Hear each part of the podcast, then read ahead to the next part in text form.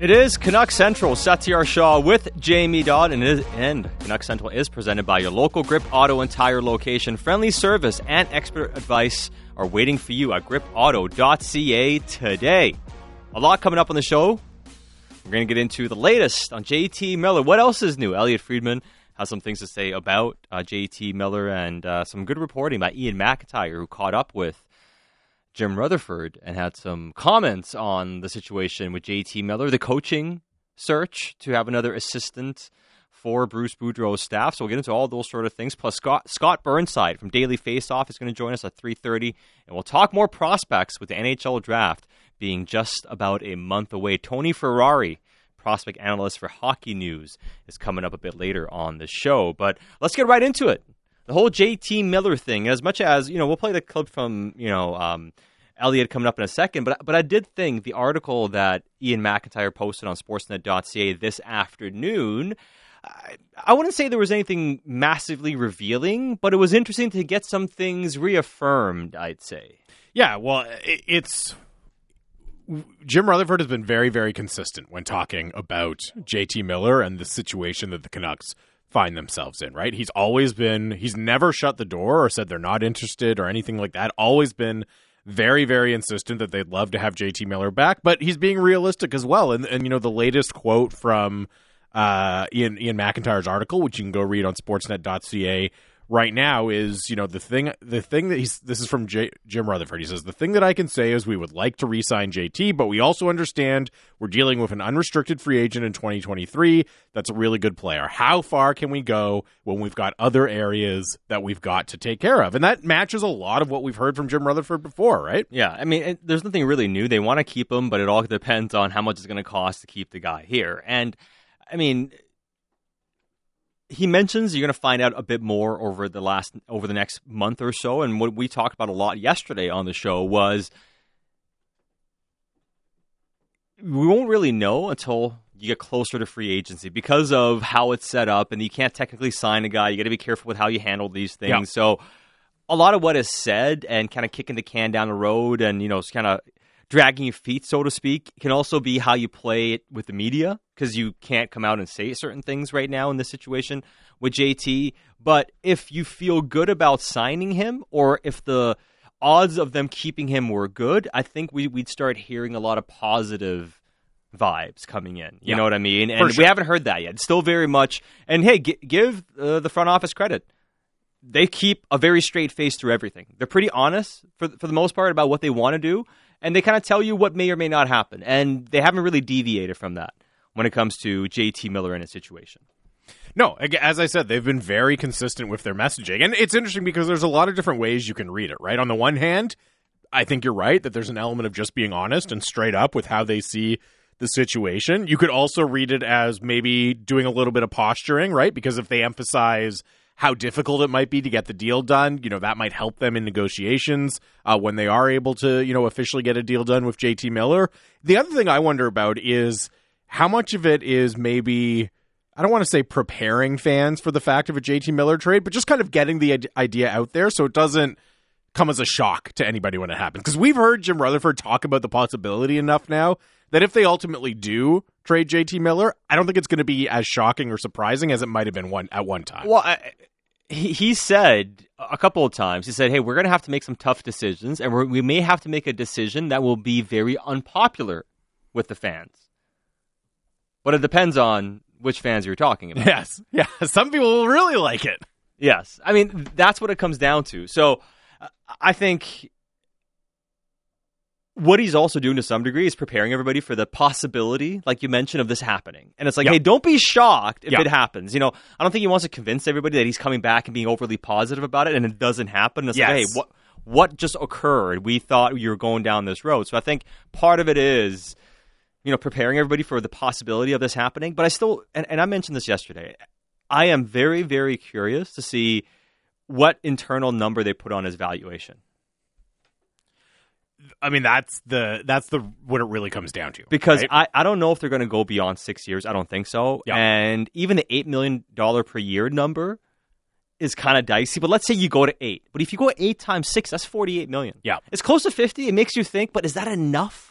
Is that ultimately enough? Even if you go to that, I, I honestly, I wouldn't think so. When you just look at some of the comparable contracts that are out there that JT Miller's probably looking at, I mean, we've heard, you know, from Frank Seravalli reference the uh, Mika Zibanejad number. That's a lot more than 48 million that he got, right? Yeah. And maybe JT Miller doesn't need or feel the need to get all of that, right? Or, or you know, the Tomas Hertl deal, which was 64 million. Maybe he doesn't aim that quite that high, but that's a big gap from 48 million at six by eight to you know 60 plus that we're talking about for those guys. I'm not sure if that does get the deal done. If that's kind of the high watermark the Canucks are willing to go to. Well, and that's what makes this so complicated. And Elliotte Friedman was on the Jeff Marek show, like he always is, uh, daily on Sportsnet 650 across the Sportsnet radio network. And here's what Friedman had to say about the latest on JT Miller's situation look, like when I think everybody's being pretty honest here, that when they when they talk about that in a perfect world that JT Miller would like to stay in Vancouver, I think that's true. I, I just think that everybody knows it's not going to be. Everybody knows it's not going to be an easy thing to do, and um, you know I think that that's kind of the problem that we have at this point in time, is that you can really want to do it, and I think everybody here wants to do it. But I, I just, it's going to be hard. I, I, think if if term is as important to the Canucks as I believe it to be, I, mm-hmm. I think it's going to be very hard to get this deal done. I'm not saying it's impossible, but I right. do think it's going to be challenging. That's Elliotte Friedman on how he views the JT Miller negotiations that are upcoming here with the Canucks it's going to be very hard. Like we just kind of talked about. Even if you say eight times six, yeah, that's 48 million. And that may still be 15 to 20 million short of what he may want. And I guess the other way to look at that number, if you're JT Miller and you're JT Miller's agent, okay, so let's say it's 48 million. Just use that as a hypothetical number on the table from the Canucks how scared are you that you won't be able to get an equivalent deal in a year's time in UFA? Yeah. Right? Like there's a little bit of risk. Yeah. But you feel pretty good that you're going to be able to get six by eight on the open market if that's where it ultimately ends up. So if you yeah. look at it that way, how much incentive is there to lock it in now and sign that deal when you probably feel really good that you're going to be able to get something equivalent to that, right? Like look, there's always a case to be made for getting it locked in and getting that security. And if he does really like it here in Vancouver, then that's a bonus as well. You know, you don't have the uncertainty. I just don't know if that, you know, if that amount of money is going to convince him to forego the chance to really cash in down the road because that contract's going to be there for him in yeah. the future, in all likelihood. Well, if the Canucks are willing to go to about 48 million, I can see them if push comes to shove and they really want him to get that offer in the 50 million yeah, F- fifty million or slightly above. Like you can do that. Above that, though, that's the question. Like, what's the line JT puts? Because I see people texting in and saying, get it to 50 million like Leaf Hater Steve does. Somebody suggests eight times seven. Well, eight times seven comes out to $56 million, yeah. which is, you know, that's that's a lot more. I mean, it's, it's an $8 million on top of the 48 that you're talking about. But again, what's the number that JT in his camp is putting on his value? Yeah. Especially with the year he's had.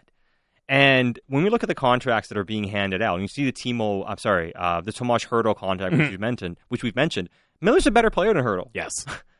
Yeah, like un- undisputably a better player. Now he's older as well, right? Not, so that, but, but, they're they're born the same. Oh yeah, year. you're right. Actually, so they're born the same year. It, the I, contract the contract kicks in, in earlier, year, so yes. that's a little different, but it's not that much different. And yeah. if if I'm JT Miller, I'm like, why am I taking significantly less than Tomas Hertl? Right? Like just because the contract kicks in a year later, I well, and it's Mika Zibanejad. Look at his production. Look at the contract that's kicking in that kicked in kicks in next year for him. Now, same year again as JT Miller, yeah. birth year, but contract kicks in one year earlier. But what are those contracts worth? North of sixty million. Yeah, you know, like I think if you make him an offer in the fifty million range, that makes him think but if he says no to that, the Canucks aren't going to go above it. Like I think maybe they'll do 51, 50. I can see them doing something along those lines. Like, yeah. hey, we got to keep this guy. Hey, yeah, what's like an extra two or three million? Six years, eight point five or something, right, to get it up above, uh, you know, five million or fifty million, something like that. Yeah, but if that's not going to cut it, then it doesn't matter.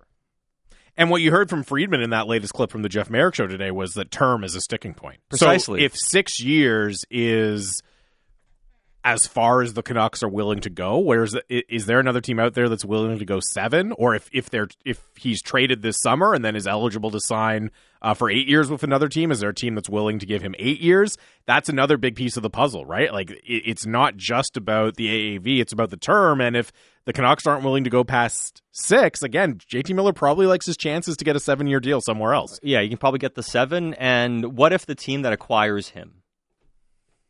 Is willing to give him all the money, yeah. give him an eight year deal, even. And again, like, hypothetically speaking, the team I mentioned yesterday, Columbus. Like, look at a team. Like, if let's let's say hypothetically, I'm not reporting anything. I'm just hypothetically speaking here. Let's say Columbus calls and says we want him, mm-hmm. and we have two high picks this year. We'll give you one of the high picks. We'll give you a prospect you like and something else. Let's make this deal happen. Mm-hmm. That's a team. If they acquire JT, he ultimate he right away becomes their most important forward. Laine is the most talented goal scoring forward they have, but JT Miller becomes maybe their best player right away, he, outside of, of course, Werenski on the back end. He becomes probably like the face of the franchise, right? If he, he goes to a team like Columbus, that's a team that has a hard time. Like, are they a team that says, you know what, JT, we want you. We're going to give you nine times eight or nine and a half times eight. For instance, like if, if the team like that exists and JT's camp knows it, then even if the Canucks go eight times six or eight times seven, that's not going to cut it. No. And that's what I wonder ultimately. You know what I mean? It's like it's the same thing we said about Bo. JT may be willing to give you a discount, but are we talking about a discount from 65 million to 62 million? Or are we talking about a discount from 60 million to 50 million? Yeah, like, that's kind of the question. two very, very different discounts. It's exactly as you said. It's one thing to say, you know what? Okay, I'll, I'll take 5 million less overall on the total deal. You start talking about a $15 million difference, yeah. man, you better really like the city. You better really like the situation, right? Yeah, and listen, I, I know people mentioned they're texting in and saying, you know, we shouldn't use Doug Wilson as a barometer. Well, Doug Wilson didn't sign the contract anyways. He was sick when, when they were going through that, and it was the rest of the team management team that got the deal done with Tomas Hertl.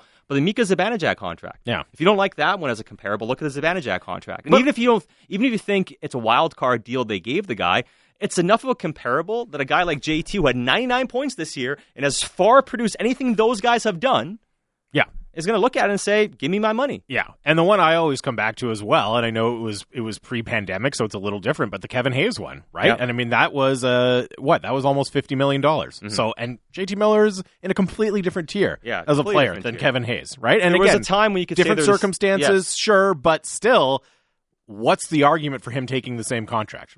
It's really hard to make it. Yeah, no, it really is. So that that's what makes that entire situation so challenging. And even if the Canucks want want to do it, it may not happen anyways. Uh, Well, somebody says, "Come on, six point five million max. His average is 0.7 points per game, so sixty to seventy points." But you can't look at his career totals. No. I mean, six point five max. That's that's maybe what Vancouver may offer or something, but that's not what he's going to settle not for. Happening. you know what I mean? Like, well, look, like we can talk about what he should get, what he what you should offer, and what you think his value is. That's fine, but he ain't going to accept yeah, that though. It's fair for the texture to say the most I would pay him is 6.5. That's a totally fine opinion to have if you don't think he's going to age well or anything, right? That's a totally reasonable opinion to have but then you also know he's not signing here, right? Yeah. Like there's no scenario where he signs a deal with a $6.5 million AAV. Now, the other possibility that does exist is maybe a situation he wants to go to. He's willing to take a little bit less because of it being an ideal situation. Mm-hmm. Is that Vancouver? We'll find out. I think the Canucks will make a competitive offer.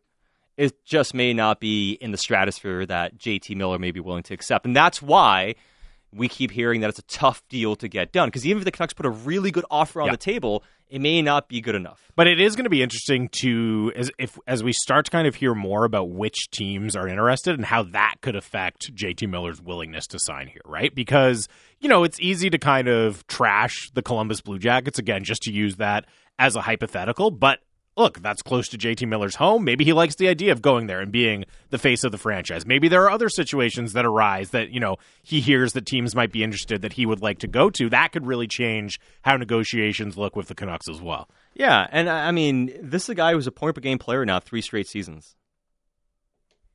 Yeah. You know, he's what twelfth in the NHL in scoring since he came to Vancouver. Yeah, right. That's three years. It's not just a one year. You know, no. this year was his pinnacle year. I get it, but it's we're talking about a few years now of him putting that track record together, and that's what's going to help him in his argument to get paid. Leaf hater Steve texts in: If other teams want him that bad and are willing to pay uh, eight eight million or sorry, eight years at nine million, then we will get more in the trade because we are trading a nine million dollar player, a franchise player. And that's part of the calculation, right? Like he is legitimately in demand. So that's one of the reasons that makes it at least easier to consider trading him is you think you like your chances to get a really nice haul in return. You you will ultimately for me for JT it comes back to this, and we're going to move on to the coaching comment that uh, or uh, note from Iain MacIntyre's article, something we talked about yesterday too. But even if for JT Miller or let's say anybody else that you're looking at signing to a big time contract. The league is changing as far as what money is worth for what players. And I know the, the cap is flat right now, but if you think getting key guys signed to massively team friendly numbers is something that's going to happen, it's not happening anymore. Yeah. The league is kind of changing. And this idea of getting even both signed to a contract that's going to be super team friendly and all that sort of stuff. This notion may not exist. And that's the other part about this, too. Because you look around the league, and part of the reason, too, is teams will pay a guy money, but giving up the assets, no matter how good he is, is always a hard thing to do. What What's a template we always see in these trades? First round pick, mm-hmm. good prospect, and a third piece. Sometimes a fourth piece, like a second round pick or a third or something, you get thrown in for an extra value. And that's kind of what people want for JT. But it comes down to hitting on the prospect you get unless you get a top pick. But we're not talking about a top two pick. That's why Columbus is interesting. Are they willing to trade their sixth overall pick? Or maybe they're looking at the 12th overall pick. But even either way, that's a decent. It's a really good starting point. It's a starting a point, but you yeah. just want something else on top of it. It comes down to the prospect you get. So any JT Miller trade you, you get, I don't think you're going to see a deal that's going to have like five or six major parts with this no. massive haul. What it's going to be is like two or three, like three pieces, maybe two.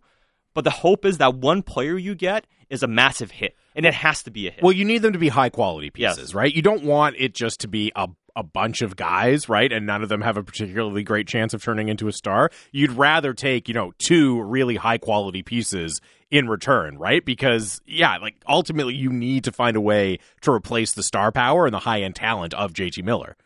Well, I mean, and, and that's the thing. And how many teams are willing not only to pay a guy that money, but also fork over their best mm-hmm. prospect to do so? Mm-hmm. And that's a sticking point here. I think you'll get a good offer for JT, but I'm not sure you're going to be getting, you know, that this mega return that, that some people really want. Yeah. And I mean, we saw some packages thrown around, right, when New York was talking about it, and ultimately yeah. that didn't happen. I, I agree with you. It's not necessarily going to be, just in general around sports, we don't really see those same, like, you know, wow, they gave up three blue chip prospects for this player. It doesn't happen as much. Teams value prospects and picks so differently now. I think you can get a really impressive return for JT Miller, but you're right. It's not going to be, you know, four grade A assets or no. anything like that. I mean, honestly, the best case scenario is like Colorado gets waxed by Tampa in the Cup final. They get desperate and they come call and give you Bo and Byram for, for JT or something, right? Yeah. I mean, that's what you're kind of hoping for because he comes in at a cheap number next year, mm-hmm. that type of deal, whatever. I mean, who knows if something like that comes along. Now, um, we'll try to get to some of these text messages. A lot of good thoughts coming in as the show goes on here, but we did want to hit the coaching side of things too from Iain MacIntyre's article because one of the things I mentioned earlier this week, uh, Jamie, was when it was talk about uh, Mike Yeo and all this sort of stuff, and people wondered, is that going to be a guy who's going to come in and you know uh, be a replacement potentially for um, Boudreau down the road or something like that? Is that is that a management hire because he worked with Allvin in Pittsburgh at a time? And what I mentioned back then was whoever they hire is going to be somebody that Bruce Boudreau is very comfortable with. They're not going to hire somebody that just management wants because it's going to very much be the right hand man, that type of role next to a guy like Bruce Boudreau. That's a very big possibility, especially with the news Frank Seravalli broke today about Brad Shaw being considered mm-hmm. for the open head coaching position for the Chicago Blackhawks. But Ian also touched on that in the article. Yeah, and the quote from Jim Rutherford, as you said, is that Boudreau and Patrick Allvin working very, very closely on a list of potential candidates to come in to round out the coaching staff. And Rutherford says, uh, now we're down to a real short list of guys that would be good to add to our staff, and Bruce is heavily involved, so he'll be comfortable with him. So again, matching what you were saying, that this is going to be it's not going to be just a management guy or just a Boudreau guy, right? They're working together, and it's going to be something that both sides are really comfortable with. Yeah, it's going to have to be something along those lines. And um, we'll see what happens, and it'll probably be a pretty. It won't take very long before that is finalized. I don't think we'll see over the next little while. Especially what happens with Brad Shaw. That that's going to have an impact too. You know, is he is he going to get the job in Chicago or not, or is he just kind of being considered? Those things will kind of also play a part into it, and also on the video coach. And something I mentioned a while back too, which I had heard was they're going to hire somebody, but there could be an internal um, promotion for somebody for the video role. Yeah, and there's there's kind of two roles, right? Because they got rid of or they let go uh, Daryl Seward and also Kyle Gustafson, Yes. who was the you know Seward was the the video coach and Gustafson was the the eye in the sky assistant coach, right? Who's an assistant coach but not on the bench with the rest of the staff and the players. And in, in IMAX article, Rutherford says you know that that eye in the sky role could be filled internally, right? Yeah. It could be Ian Clark as the goalie coach. Or the other interesting thing uh, that came up is that it could be one of the Sedins as well. Even though they're in player development, that might still be a role that they could take on. So there's some interesting internal candidates for that position too. Yeah, because I mean, they do have a pretty robust staff all of a sudden internally. Yeah. You look at the front office, you look at you know the support staff, and not to say that you know you don't want to keep adding to a to a uh, front office and to a coaching staff and all that sort of stuff. But at the same time, when you do have a robust staff, at some point you also look at it and say, hey, what responsibilities Yeah. can we share here, and what can we do, and let's not get too many people into. Well, they have specific lots of talent. They Yeah. have lots of talent in the organization. And the other interesting note from uh, from Iain MacIntyre's article is saying that the new senior assistant that they're looking to hire is expected to be highly technical and capable of helping improve structure. Right. So again, we're seeing that emphasis that we heard from Jim Rutherford at his year-end uh, media availability.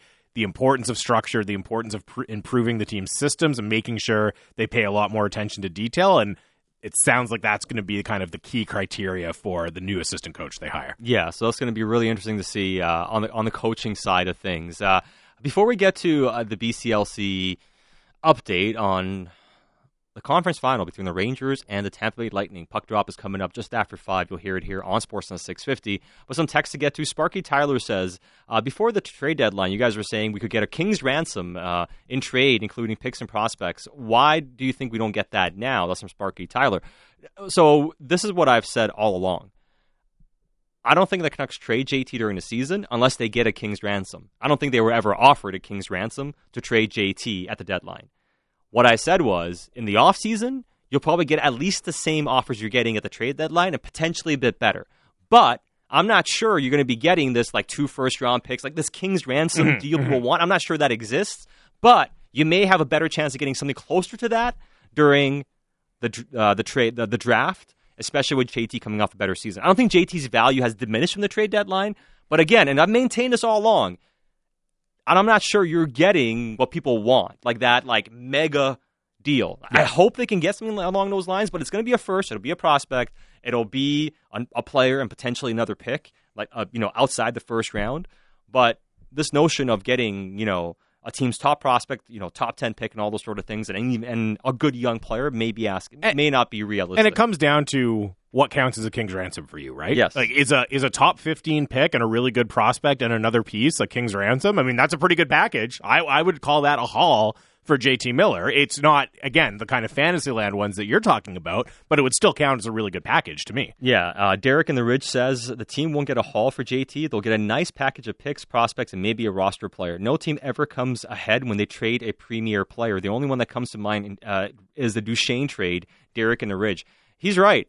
When you trade the best player, it seldom works out that, that you get better players back in return. It worked out for the Rangers and the Rick Nash trade and what they've done, of course. That's been documented. It's worked out for um, uh, uh, uh, the uh, the Ottawa Senators. Erik Karlsson. Or, or no, sorry, sorry. Uh, the Colorado Avalanche and Sure. trading Duchene. Sure. And then that Yeah. initial deal worked out for them. But a lot of those deals don't. Your hope is that you hit, you majorly hit on one of the pieces in that trade. That's what you want to do. Mhm. And the other thing to keep in mind, right, is that it's also it's not just the pieces you get back. Yes, you want to hit on them. You want to hit on all of the pieces you get back.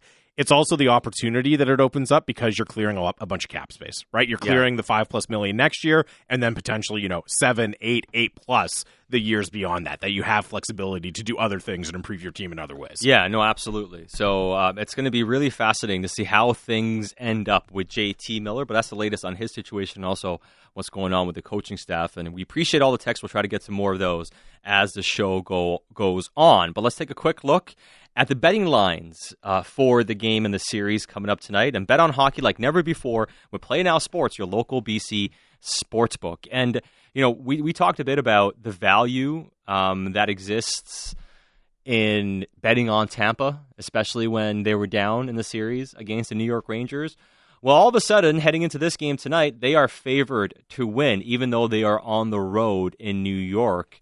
And that kind of just tells you about how things have changed so dramatically. Because right now, to bet on Tampa, 1.8 on the money line, the Rangers 2.05. Yeah. So there you go. As you said, the the temperature in this series has shifted dramatically. It's interesting to note as well that uh, both Filipino and Ryan Strome are going to be in tonight for the New York Rangers, but we'll see how effective, how much of a load they're able to handle. Yeah, and as far as the series goes, the Rangers underdogs there 2.4 to win the series, and Tampa Bay 1.6 to win the series. So Tampa in the driver's seat. Very we'll much see. the favorite, right? Yeah, now. we'll see if they come through. All right, coming up next, we have Scott Burnside from Daily Faceoff right here on Canuck Central.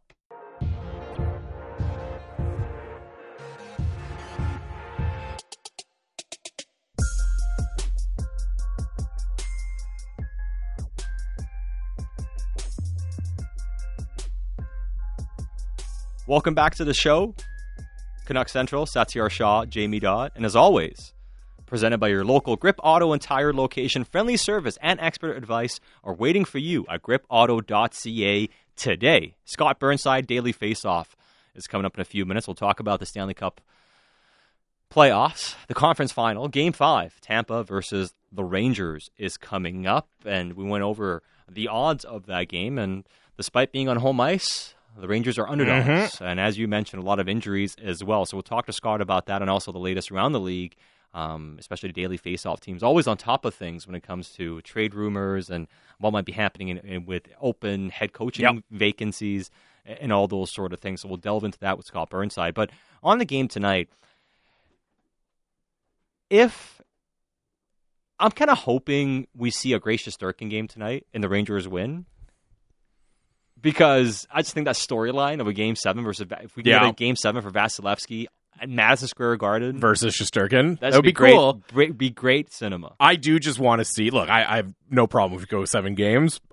I really want to see Tampa, Colorado. So yeah, I have no problem if we get straight to that either. Yeah, I'm, I'm, with you, but I'd love to see a game seven between those two goalies at Madison Square Garden. I don't care bad. who wins. That's what I love to see. All right, uh, let's welcome in Scott Burnside into the discussion daily face off. Uh, always a pleasure getting you on the show, Scott. But you know, we're we're just kind of talking about the series between Tampa and New York, and as much as the Rangers took control early, I mean, they're really up against it now. I mean, is it premature though to say they're cooked, especially with the betting odds being against them so much when they have Shesterkin between the pipes? Yeah, no, I I mean, having watched the Rangers pretty closely uh, throughout this playoff year, uh, you know, they were cooked against the Penguins when they were down three one, yep. and they were cooked against Carolina when they were down two nothing and three two, and um, you know, I, I just as I think it was premature to to you know to suggest that they had you know the series in the bag after dominating games one and two. You know, they outscored the Bolts nine four. So, um, yeah, I think it, I think it's just wise when you look at both Tampa and New York, given their respective histories this spring. Um, and beyond, of course, when it comes to Tampa, that it's you know, it's never uh, not to not to use the old cliche, but it, it's it it truly um, it, it's going to have to play out. You cannot read from game to game or from 48 hours to 48 hours which direction these series are going to go. And I'm, I, I mean, I'm fascinated by what's going to happen tonight at MSG. Rangers have been so good at home, um, and they're a team that I, I think they really, I thought they were too young for this, and uh, you know that was a common uh, narrative, I think. Um, but they are a team that seems to have learned and grown and matured almost from day to day throughout this playoff. So, you know, I, I don't think this is a team that's going to panic. I don't think it's a team that's ready to take a knee. you know, Tampa's going to have a lot to say about it, but uh, especially with Shesterkin, um, I I wouldn't at all be surprised to see the Rangers come back and, and win Game Five tonight, and and who knows, as you were mentioning earlier, likewise wouldn't be surprised um, you know, if we're having a conversation about what Game Seven might look like Saturday night.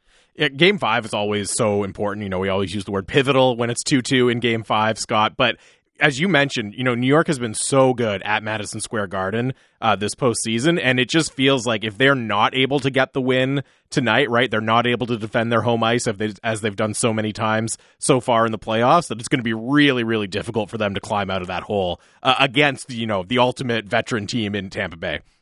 Yeah, no, and I think that's fair. And you know, if we if we're getting the cooked um, meter out, I would say that if the Rangers lose tonight, yes, you can put the cooked meter right in them, and that will be. I I, I totally understand that. Um, and, and you know, listen, the, the, thing about Tampa, and we know that Brayden Points, you know, is not going to be back, and um, so we understand that. We know that Filip Chytil and Ryan Strome will be back in for the Rangers tonight. That gives Gerard Gallant a little bit more, um, certainly more options for him, and they're going to need that depth scoring that's been so important to this team throughout the playoffs. So, um, but Tampa, again, this idea that the Rangers, may you know, somehow let this series get away from them, I, I'm not sure that's mm. so much the truth as yeah. it is Tampa really saying, well, wait a minute, we're you know we're not done yet here. And you know, an early goal by uh, Pat Maroon, you get that fourth line going. I mean, Zach Bogosian, you know, incredible play to set up the first goal. Uh, well, this is those are the things that championship teams. That, that's what they do. That's what they the kind of production they get. We've already seen that from Colorado, um, and and the Rangers are going to have to answer in kind if they are going to resume, uh, you know, control of this series and continue to put pressure on Tampa, um, you know, which is something you know, they they really haven't had all that much of. You know, this is the first time they've lost back-to-back playoff games, what since being swept by Columbus, right? So yeah, mm-hmm. no, I'm, I'm tonight's going to be great theater, great drama. Well, and you know, the the player that always seems to rise in these moments is Nikita Kucherov. I mean, the only two players that have outproduced him in the postseason is Leon Draisaitl and uh, Connor McDavid with the amount of points that they've put up and and some of the things that we've seen. But as far as what Nikita Kucherov does, I mean, this year he already has seven goals. We might see him, you know, crest ten goals in the postseason. As far as uh, all-time great playoff performers, I mean, where's Nikita Kucherov putting himself in that discussion? Yeah, no, I, it's a great point, and and he and he's he's right up there, right? I mean, this is and, and you guys are, are right. I understand the you know, the the allure of, of of seeing a Colorado Tampa final. I mean, what kind of fireworks and what kind of you know sort of the the narrative of that kind of series with the the Avs trying to prove that they are you know that they're at the top of the mountain. They're ready to take that mantle away from Tampa, and Tampa looking to do something that hasn't been done since the Islanders. Um, in, in the number of decades in, in winning three straight Stanley Cups. So, and Kucherov is is critical to that. And and you're right. It's you know we talk about the ability to players of players to elevate and the ability of players to deliver in in those critical moments. You know, you think about the game sevens we had in the first round. I think there were five, and you think about well, which, you know, who were the players now, even though Kucherov wasn't the pivotal player in Game Seven against Toronto, just his presence in the lineup in these critical moments um, is, is really important. And it's, I mean, God, he's going to play for I don't know what another ten years or whatever he wants to play. He's already going to go to the Hall of Fame, as far as I'm concerned. His numbers are Hall of Fame like. His ability to produce at um, at the critical junctures of, of these playoff runs um, is almost unparalleled, and uh, you know he's get he's got a chance to go where very few players have gone in. You know if they can get by their Rangers and get back to a third straight Stanley Cup final.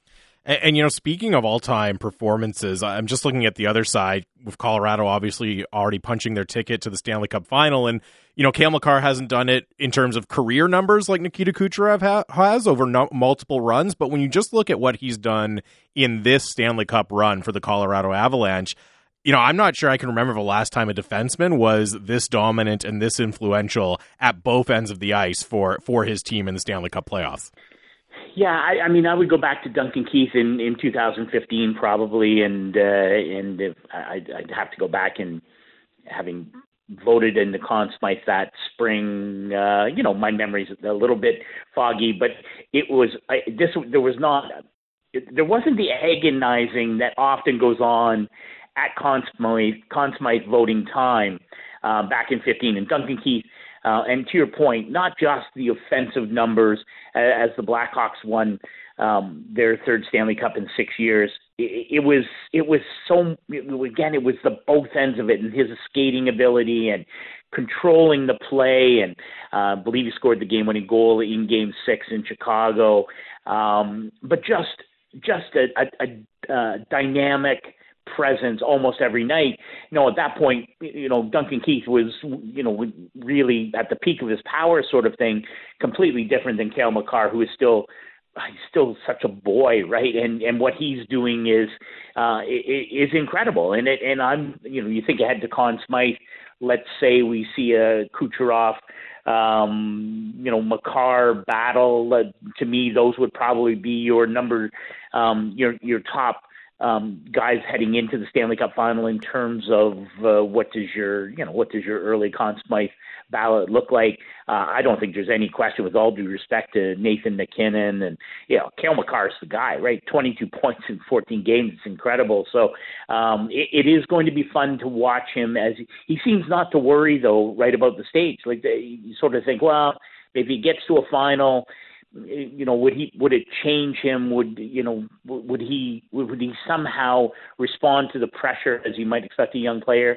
Uh, i i don't see that happening. I i just i think he's immune to all that. So yeah it would be a great um it would be great drama a little Kucherov, Kucherov uh, Makar um battle to to see who takes home the uh, playoff MVP honors. But uh, I think you could do a lot worse Scott Burnside is our guest, daily face off here on Canuck Central. And, you know, looking at some of the stuff that's happening off the ice around the National Hockey League, I know you've been covering a, a lot of the coaching stuff that's going on, especially in Boston. And uh, it is really interesting when you look at the sheer volume of high quality, or at least how we would deem what we would deem on the, as media as high quality coaching candidates on the market.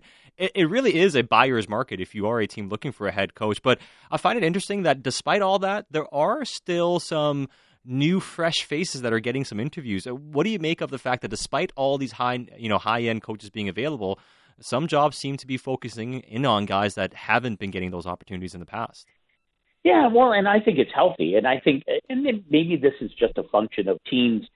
Um, you know, you'd like to imagine the teams, uh, uh, you know, as we move forward and and it, we're you take the blinders off how you traditionally do things. Listen, Vancouver's a terrific example of how they've built their hockey ops department and the kinds of changes that they've made over the last year or so. I think those are are critically important. I think of uh, uh, Marie Philip Poulin being hired this week by the Montreal Canadiens in a developmental role. We uh, our podcast with, that I do with Mike McKenna, we had Chris Weidman on, and we were just talking about you know the what Poulin's presence will be like and what what the players might learn from her. And you know I, we're not at a point yet I don't think where we're you know where we're going to see a woman head coach necessarily but uh, I'm I, I won't be surprised if at some point whether it's this coming season or the next year we will see um, female member of uh, NHL coaching staffs on the bench uh, not and you know in the in those sort of primary uh, assistant or associate coaching roles. I, I don't. I think that time is coming. It's inevitable. Um, but to your point about maybe younger coaches uh, who who had a taste or um, you know are, are looking for a second ch- uh, chance at it. You know, Jim Montgomery had some personal issues in Dallas, um, but a highly highly regarded coach coming out of the college ranks in Denver. His name has continued to to pop up, and he did some really important work for Craig Berube and the staff in St. Louis. Um, you know, David Quinn. I think there are a lot of people who feel that David Quinn didn't get a real shot in New York, and uh, you know, Gerard Gallant's done an amazing job, obviously. Um, finalist for Coach of the Year this season with the Rangers, but David Quinn's a good, smart young coach, and he is going to get another NHL coaching chance. And it's a question of when and where. I, I'm curious because a number of the teams that are looking for head coaches now their teams are, are are in sort of that that transitional phase. They're they're not at the right at the bottom, you know, where we've seen Buffalo and Ottawa and, and Montreal really for the last few years. Uh, but a team like Detroit or a team like well, Philadelphia is probably closer to the bottom given the way the Flyers have played. But you know, there are teams that now are looking for a coach. It's not necessarily a total rebuild, um, but a coach who could maybe grow up with a team. And uh, you know, I'm curious to see what Steve Yzerman does. You know, with the Detroit Red Wings, Philadelphia is an interesting situation. I think Chicago you know, what direction do the Blackhawks go in? I mean, Derek King could go back in. He was the interim coach and but and still in line for the coaching job there. But, you know, does a guy like David Quinn is he appealing to you know, in those kinds of marketplaces? Um, because he is a different coach than say Barry Trotz or Pete DeBoer or John Tortorella, um, who, whose resume is, is completely different in terms of the coaching world. So it, it is it's really an incredible landscape, and I think a lot of people believe I've talked to some coaches who are sort of in that milieu, and the belief is that a, a lot of people are waiting on Barry Trotz because I, I and I think there's Barry Trotz, and, and then there is there is a gap between all the other coaches, um, regardless of their experience. There is a gap between Barry Trotz and the rest of the coaches, and and and where does Barry Trotz end up, and does that sort of free up a log jam?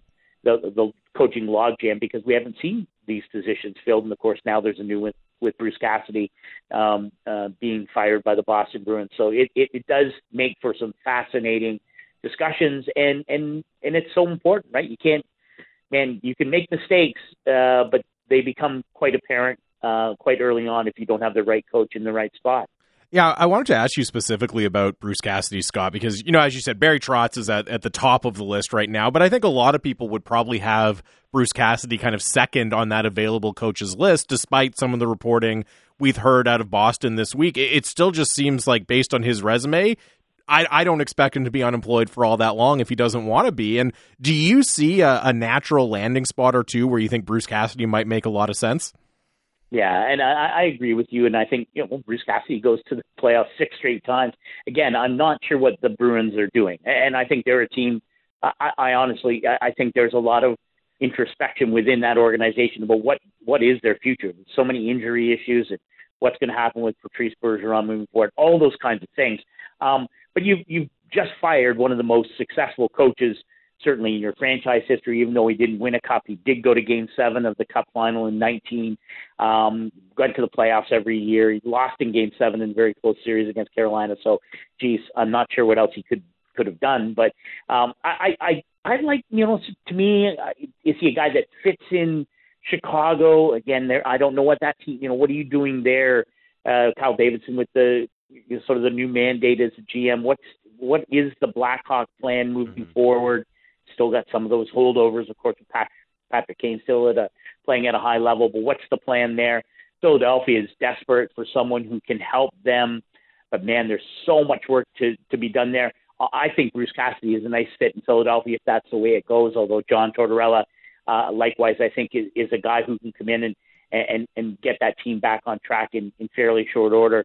Um, you know, you hear Pete DeBoer's name linked uh, closely with with Dallas. Uh, my sense, you know, Rick Tocchet's name is is also going to be out there with a lot of these openings. Uh, you know, specifically, I think it fit for for Dallas as well. But I, I think Bruce Cassidy has to give a lot of teams pause. Again, you know, Vegas is a team that I think is probably, you know, if you, of all the openings, where do you, you know, where do you get right back into the playoffs? It, you know, maybe uh, certainly as soon as next year. I think Vegas is probably at or very close to the top of that list in terms of the opening is in maybe Bruce Cassidy, who has playoff experience and playoff success.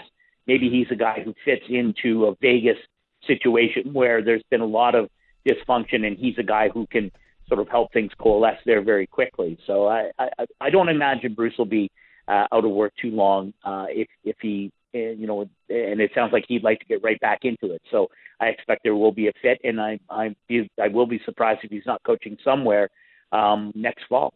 Scott Burnside, Daily Faceoff, is our guest, and one of the favorite, my, my, one of my favorite things to check out on Daily Faceoff. And you know, we all love trade rumors and watching the trade list. And JT Miller here in Vancouver ranks number four on the trade list. And you know, as you can imagine, in a Canadian market, despite him having another year on his contract, the discussion all offseason already has kind of been around what's going to happen with JT Miller, which teams are going to line up to try to get him after a 99 point season and we're always trying to gauge the trade market. How robust do you believe the trade market will be for JT Miller if the Canucks cannot sign him?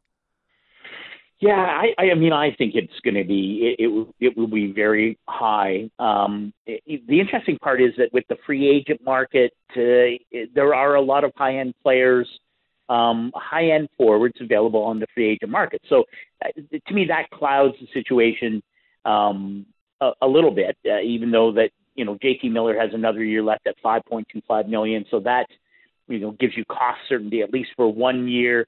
Uh, you know, the the issue with a guy like JT Miller at 29 years of age, uh, you you acquire a player like that um, with the idea of extending him. so that's a question of can it's not just what kind of assets uh, does JT Miller command, and they should be the high end assets, right? First round pick, top prospect. Uh, you know, it's got to be it's got to be the full package.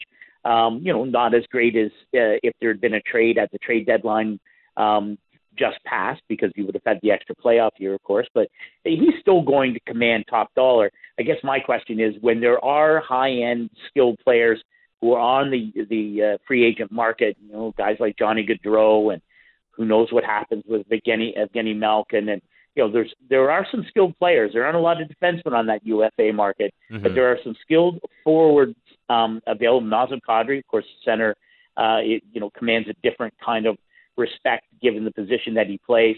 Um, does that deter the ability to move JT Miller? Uh, because you, you know, if you all you need to do is have enough money in terms of to, to land a free agent, you don't have to give up that asset package. Um, so I think that may be an inhibiting factor, maybe a tiny bit. Uh, but there's no question that teams will line up to get JT Miller in their uh, in their lineup. It, to me, it's a question of it, it can't just be about this year. Um, I mean, you know, unless you're a team that is truly just looking at you know the very short term. I, to me, that no team is going to give up the kinds of assets that would be required to get JT Miller unless you really are looking at extending him long term. Uh, and that's a complex thing. Mm-hmm. So I, you know, it, it, do, would people want him? Of course. Are there a lot of factors that go into it? Um, yeah, and uh, and maybe maybe it's the kind of thing that takes later, uh, sort of beyond the first days of free agency, where teams may strike out on a guy like Gaudreau and then have to circle back and, and come to a plan B with trying to bump up their offense and bring in leadership into their room. And JT Miller certainly covers those bases. Well, it certainly sets up for a really, really fun offseason on the trade market, free agency, and the draft. And we're, we're just about a month away from all that. So we look forward to seeing what happens. Scott, it's always a pleasure getting you on the show. Great work as always. And we look forward to catching up again soon. Yeah, call anytime, guys. You got it. Uh, that's Scott Burnside.